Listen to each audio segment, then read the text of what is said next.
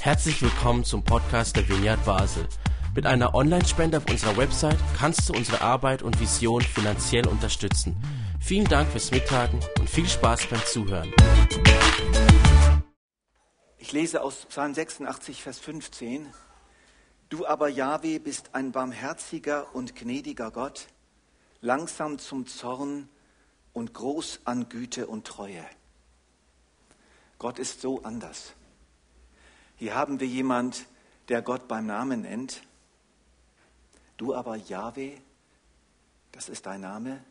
Wer bist du? Du bist ein barmherziger und gnädiger Gott, langsam zum Zorn und groß an Güte. Hier wird das Wesen Gottes auf den Punkt gebracht.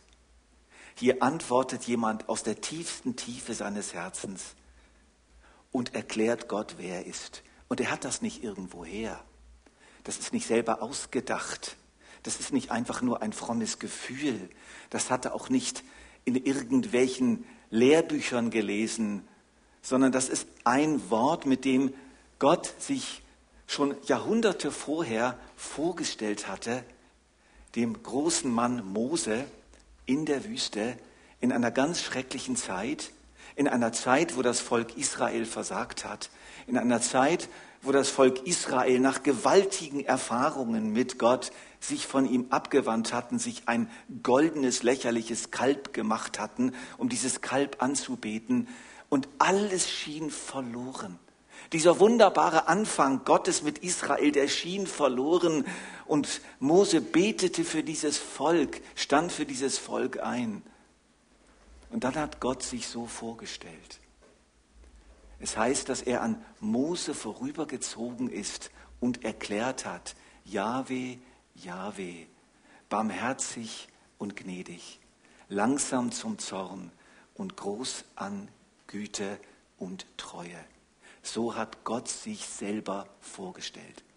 Und es ist ein einmaliger Text. Und hier haben wir eine einmalige Antwort, in dem diese Selbstvorstellung Gottes aufgegriffen wird und in Gebet verwandelt wird. Du aber, Gott, du bist so anders als das, was mir ständig passiert mit den Menschen. Du bist so anders als so viele Menschen, die ich kenne. Gut, dass ich noch dich habe. Du bist so anders. Und woher weiß der das? Er weiß das, weil Gott sich selber so vorgestellt hat und weil dieser Beter diese Selbstvorstellung Gottes einfach ernst nimmt und sagt, wenn du das so sagst, Gott, dann stimmt das. Und so habe ich dich auch oft genug erlebt und das möchte ich dir wieder vorhalten. Du bist derjenige, der barmherzig ist und gnädig, langsam zum Zorn und groß an Güte und Treue. Jahwe hat sich uns vorgestellt in diesem Wort, was wir lesen im 2. Mose Kapitel 34. Eine Selbstvorstellung Gottes und die gilt bis zum heutigen Tag. Und sie fängt eben an mit Jahwe, Jahwe. Herr, Herr steht in den meisten Übersetzungen. Mich regt das immer mehr auf. Wie kann man aus diesem Eigennamen Gottes so etwas machen? Herr, Herr. Das ist wirklich eine Verfälschung. Und es ist einfach Mode geworden, Tradition, dass diese Verfälschung übernommen wird aus Rücksicht den Juden gegenüber. Ein gewisses Verständnis habe ich da noch, aber es ist eine Verfälschung, weil der Name Jahwe, das hat Martin euch auch schon erklärt irgendwann in der letzten Zeit, hat nichts damit zu tun, ich bin der Herr, sondern ich bin für dich da. Ich bin, der ich sein werde, ich bin, der ich bin, für dich. So hat es die neuere Forschung, Martin hat euch auch schon darauf hingewiesen, geklärt und ich übernehme das 100%. Es ist ein Eigenname Gottes. Und nur an dieser Stelle in der ganzen Bibel kommt der Name zweimal hintereinander vor. Gott selbst wiederholt seinen eigenen Namen. Jahwe, Jahwe. Warum? Weil es ihm so wichtig ist. Weil das für ihn ungeheuer wichtig ist, dass wir ihn so und nicht anders verstehen. Jahwe, Jahwe, hör zu, ich bin für dich da. Und nochmal, ich bin für dich da. Ich bin der Gott, der für dich da ist. Und hier antwortet nun der Beter, viele, viele Jahre später, du aber Jahwe. Er grenzt sich ab von den Menschen. Er hat schlimme Erfahrungen gemacht. Wir lesen hier selber in dem Wort, Übermütige sind gegen mich aufgestanden. Die Rotte der Gewalttätigen trachtet nach meinem Leben und sie haben dich nicht vor sich gestellt. Es ist die Erfahrung eines Menschen, der sich fremd fühlt in der Welt und der immer wieder auf Ungerechtigkeit gestoßen ist und auf den Wut und den Zorn und den Ungeduld und die Ungeduld der Mitmenschen. Und jetzt schaltet er um. Und ich bitte euch, dass auch ihr immer wieder diesen entscheidenden Schalter betätigt. Und der Schalter heißt, du aber Gott, du bist so anders. Und ich verlasse mich nicht auf Menschen. Ich mache mein Glück nicht von Menschen abhängig. Ich wende mich zu dir und ich mache mir klar, wer du bist. Und daran halte ich mich. Davon können wir lernen. Wie ist denn Gott anders? Und nun kommen diese Kerneigenschaften Gottes. Hier kommen die Eigenschaften von Gott, wie er wirklich ist, und er selber stellt sich uns so vor. Da haben wir zunächst einfach mal das Wort barmherzig. Das erste Wort, mit dem Gott sich beschreibt, das erste Wort ist barmherzig. Da heißt es Rachum. Und das gleiche Wort heißt, ohne Vokale, Gebärmutter. Diese drei Buchstaben, R und Ch und M, eine sogenannte hebräische Wurzel, hat verschiedenste Bedeutungen. Aber ursprünglich kommt es vom Wort Rechem, Gebärmutter. Es hat mit tiefem Mitleid zu tun.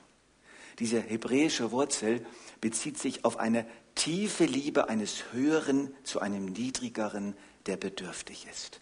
Da wird ein ganz tiefes Gefühl geweckt. Wie viele Mütter haben wir unter uns? Einige. Und ihr wisst genau, was hier drin passiert, wenn nachts euer Kind schreit.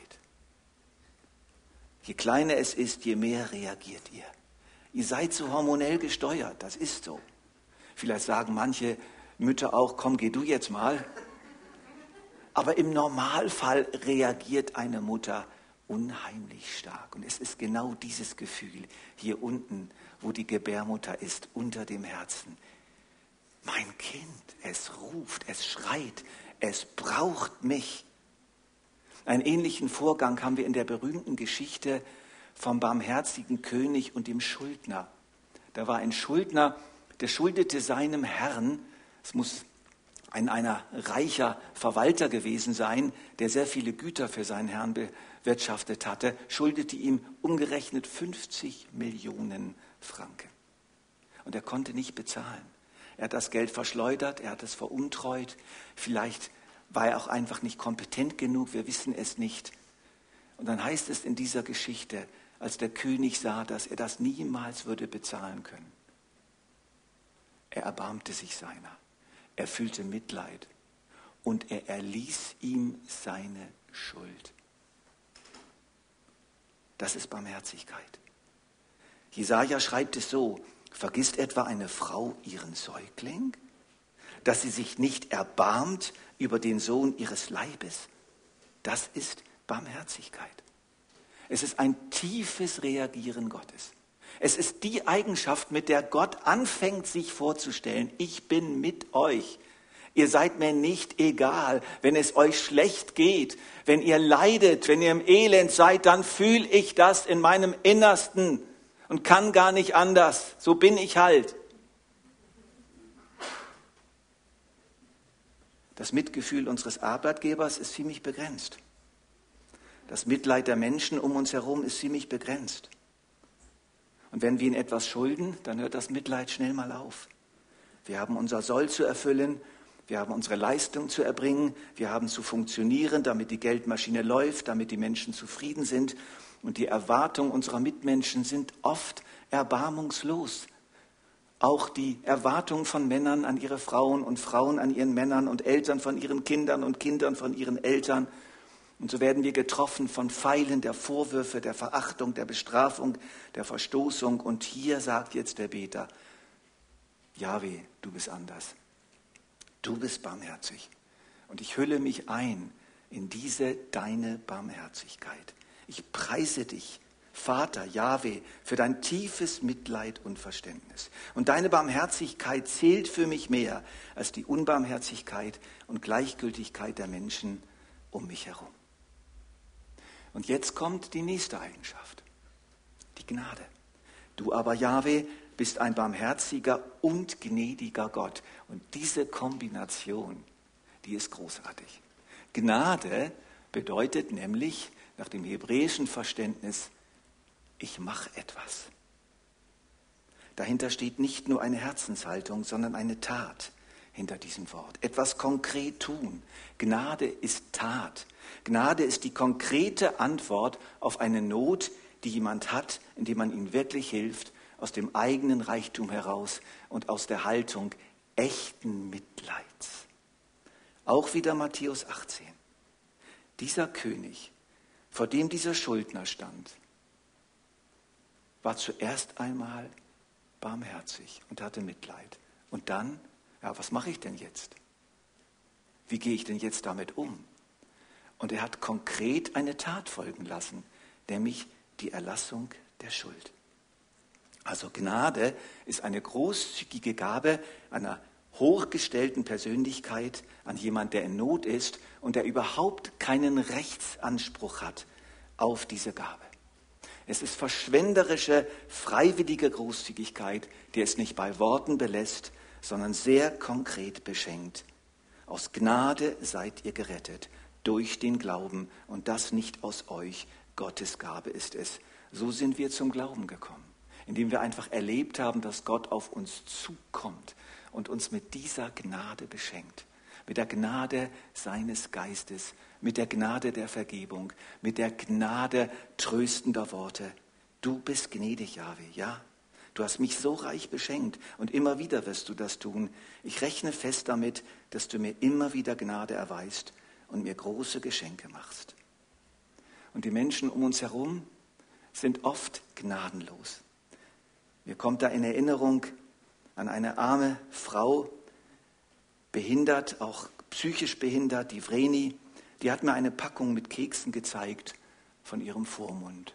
Ich habe sie besucht in der Klinik, sie hat mir diese Packung gezeigt, unverpackt und ohne Karte, von ihrem Vormund zum Geburtstag. Und sie sagte, ich verstehe es ja, er hat so viele Mündel, aber es wäre doch so schön gewesen, wenn es wenigstens eingepackt gewesen wäre. Das ist unsere Gnade. Wir speisen einander ab, während Gott enorm großzügig ist. Ich habe gerade eine ziemlich mächtige Gnade hinter mir. Meine Frau, da sitzt sie, war ein Instrument der Gnade Gottes und hat mir eine Geburtstagsreise organisiert. Ich hatte gestern Geburtstag, vorgestern Morgen sind wir losgefahren. Sie hat mir nicht gesagt, wohin es geht. Und ich sage euch, diese 2 Tage, die hatten es in sich.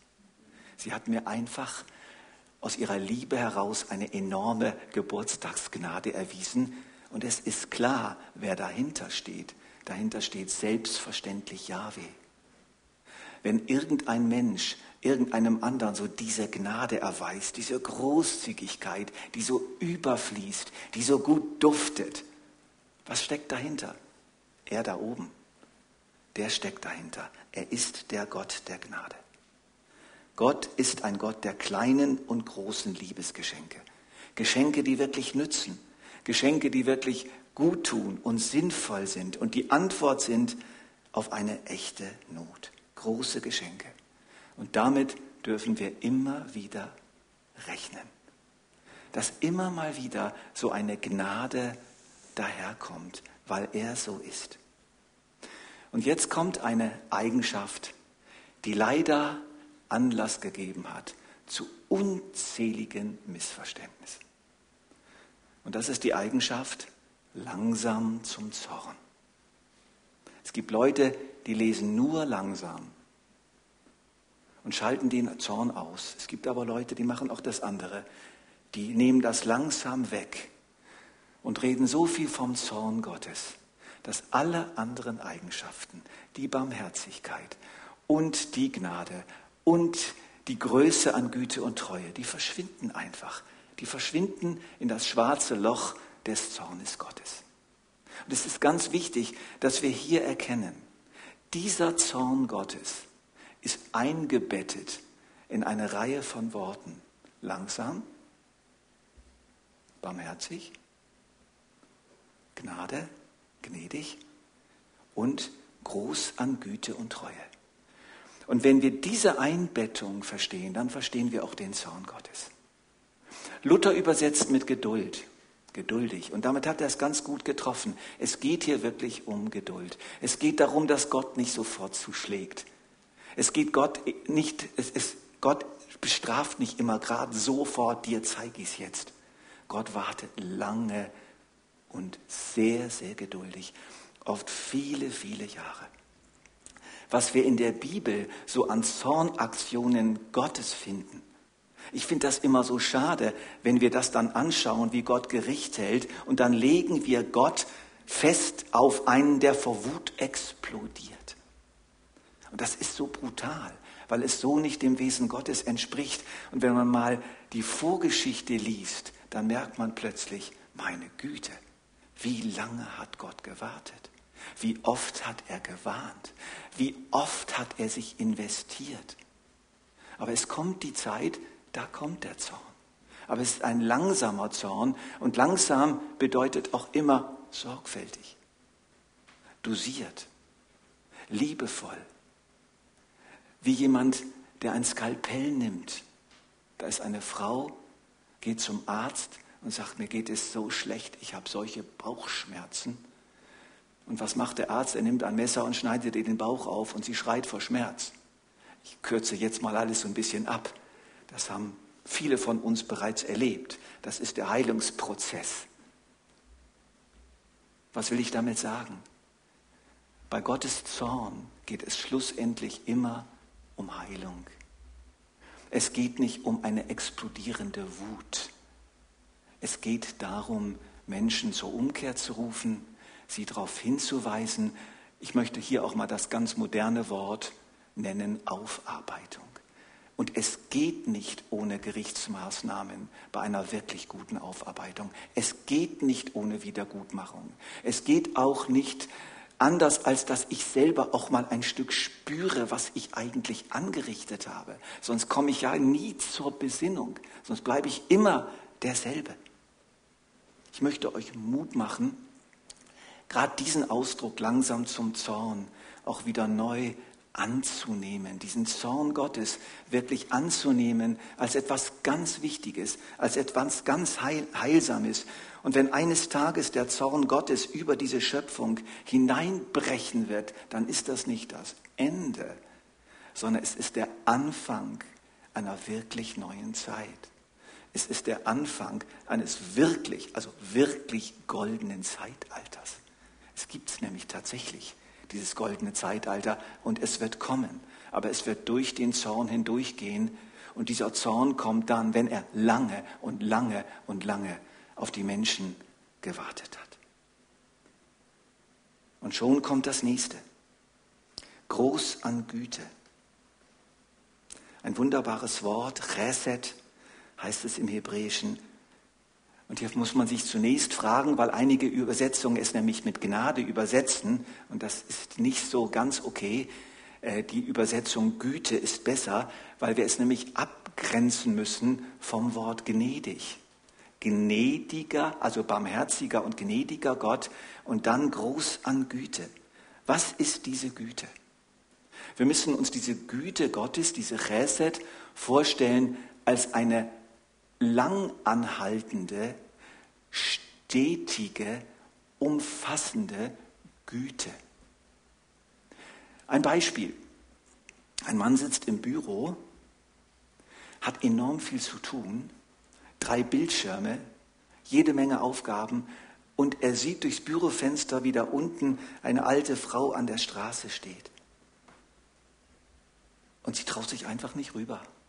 Und alle gehen an ihr vorbei. Niemand hilft.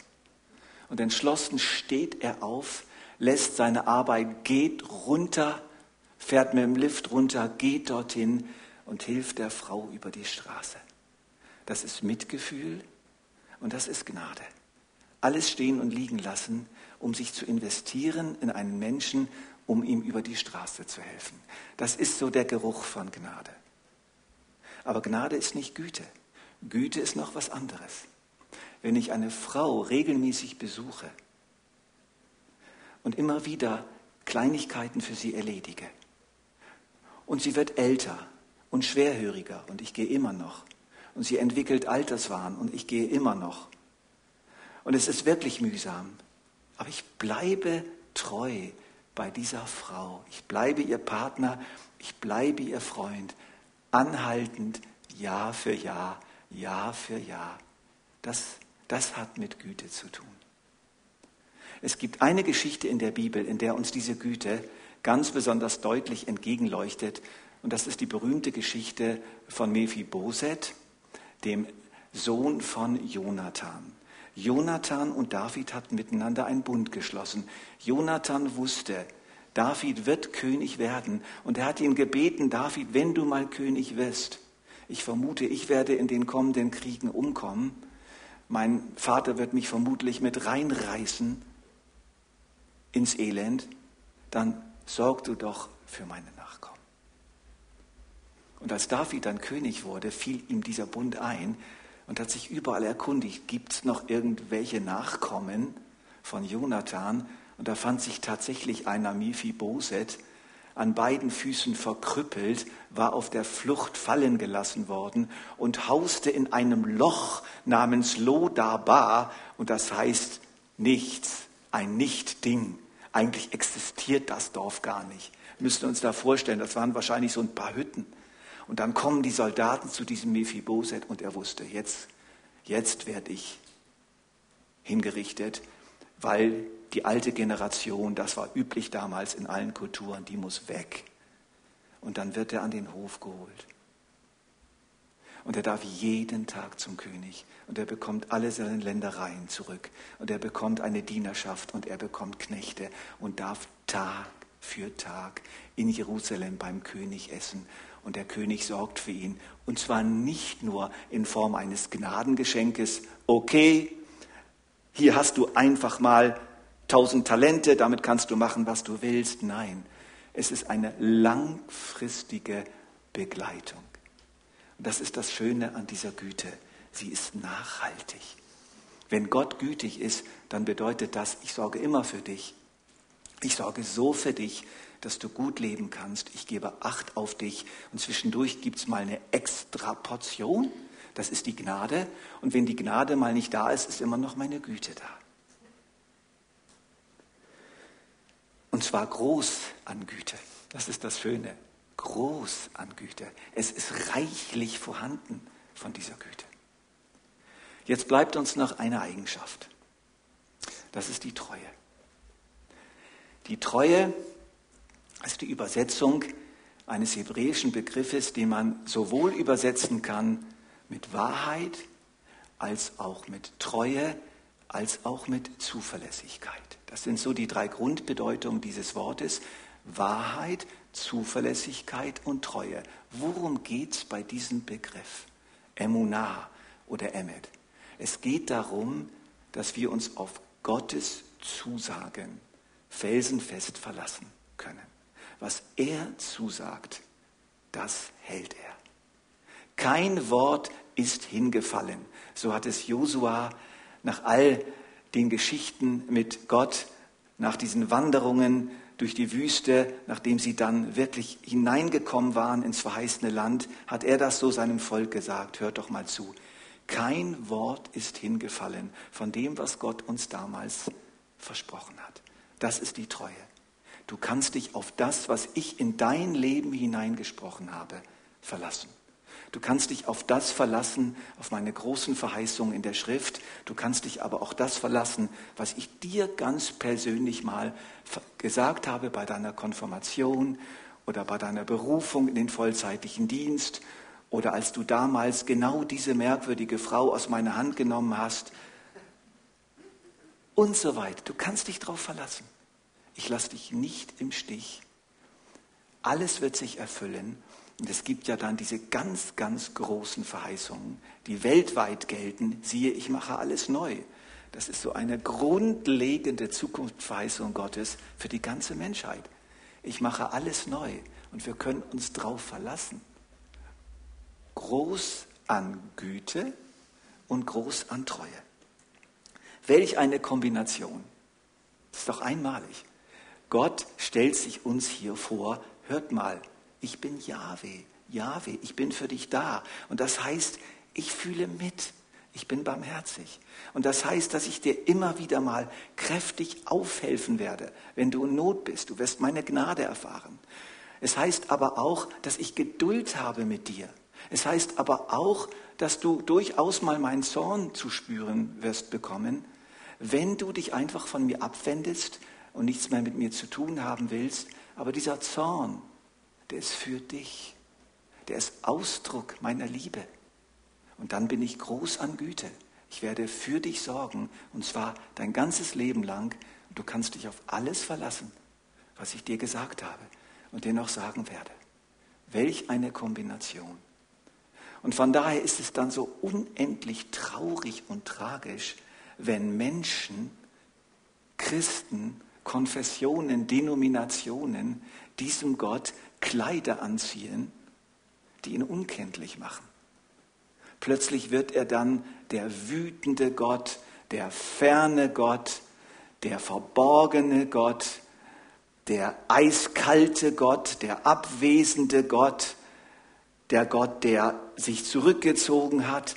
Dann kommen diese ganzen Gottesbilder. Und unter denen haben wir alle zu leiden. Auch wir Christen werden noch lange, lange beeinflusst von den alten Gottesbildern, die man uns in unserer Kindheit beigebracht hat und die zu einem enormen Misstrauen diesem Gott gegenüber geführt haben. Und hier in dieser Selbstvorstellung Gottes ruft Gott uns aus, bitte, legt mich nicht auf diese Kleider fest, die habe ich mir nicht angezogen, die habt ihr mir angezogen. Ich bin anders. Ich bin ganz anders, als ihr denkt. So wie ich es jetzt euch sage, so bin ich. Natürlich gibt es auch noch das Kleid des Geheimnisses. Und es gibt auch das Kleid schmerzhafter Leiterfahrungen. Es gibt die Rätselhaftigkeit Gottes. Es gibt die Verborgenheit Gottes. Jeder von uns kennt das. Diese Warum-Frage. Gott, warum? Und dann sollten wir umschalten und sagen, du aber. Ich weiß ja, wer du wirklich bist, auch wenn du zurzeit dich in meinem Leben versteckst und ich dich nicht so fühlen kann, auch wenn es mir kommt, du bist ziemlich wütend auf mich, auch wenn es mir vorkommt, dass du überhaupt nicht gnädig bist, Herr. Ich lege dich fest auf dieses Wort. Und dann sagt Gott, gut so. Und du wirst es auch wieder erleben. Du wirst es wieder erleben, dass ich genau so bin, wie du es mir jetzt selbst vorhältst. Denn so bin ich. Tatsächlich. Lass uns nochmal das Schlusswort anschauen und es noch eine Minute so still auf uns wirken lassen und es wirklich umarmen und es ganz tief hinein schreiben lassen in unser Herz. Du aber, Jahwe, bist ein barmherziger und gnädiger Gott, langsam zum Zorn und groß an Güte und Treue. Amen.